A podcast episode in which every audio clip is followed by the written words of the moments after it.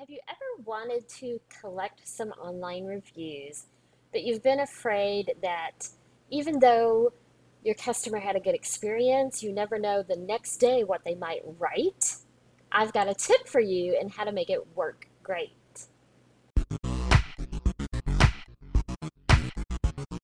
This is Vicki Wu, and as always, we're talking about the best tips for marketing your small business. Be sure to subscribe to our channel to be notified of the latest updates. We all always hope we provide good customer service and that our customers are happy with whatever product or service they receive. We also know, in reality, there's going to be some customers who refuse to give you a 5, just like you had a teacher in school who refused to give anyone 100 on a paper because they say you can never be perfect. Or your customer's perfectly happy the day they receive the widget from you, and the next day they drop it off a third-story balcony and it breaks, and so they're no longer happy, even though the reason that their product broke wasn't related to you or the product. We just never know how someone's going to rate and review us despite our best efforts. And so a lot of small businesses get really uncomfortable in asking for reviews for that very reason. But you don't have to be, and you don't have to limit the request to only those people who you know would give you a glowing review. There's a simple workaround that you can do. It involves sending an email to your past customers and asking them for a review. You provide them a link to do so. The link takes them to a form, which you can set up on something like Google Forms or JotForm or Typeform. And the first question asks how they would rate you on a scale of 1 to 5, 5 being great, 1 being, needs a lot of improvement.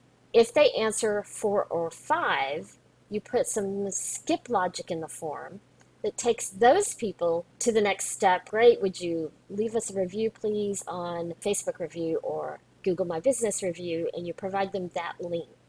You can provide them both and let them have the option of which one to do, or if you're focused on gathering reviews on one site or the other, you can provide them just that one link. So the people that are rating you highest, 4 and 5, are handed the link to the review site that you want them to use.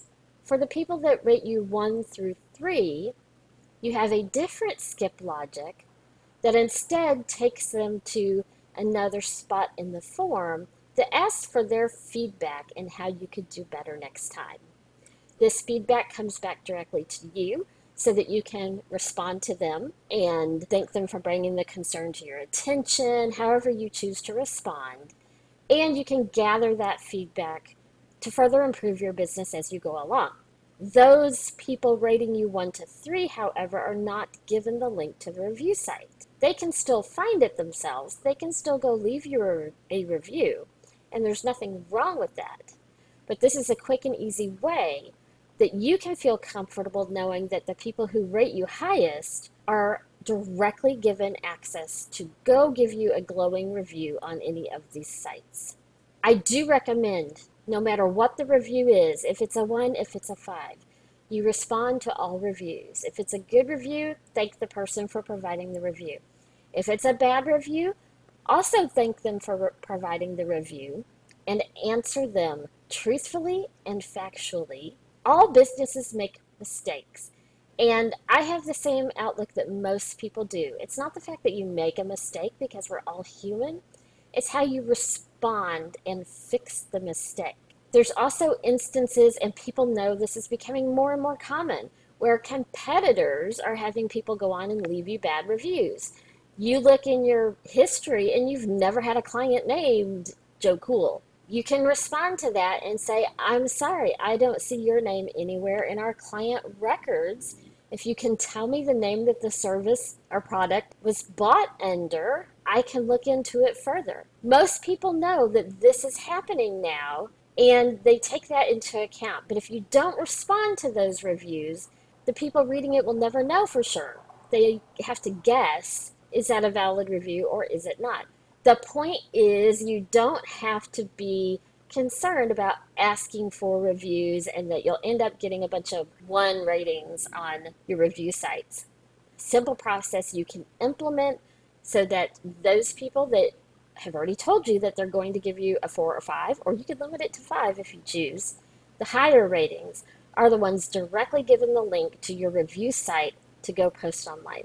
We actually offer this service as a part of our online reputation management and provide that request for review follow-up to some of our clients. Other clients, we provide some additional online reputation management services as well. Quick and easy way to gather some reviews and a way that you can feel comfortable doing it, knowing that your business will always be displayed in the correct light.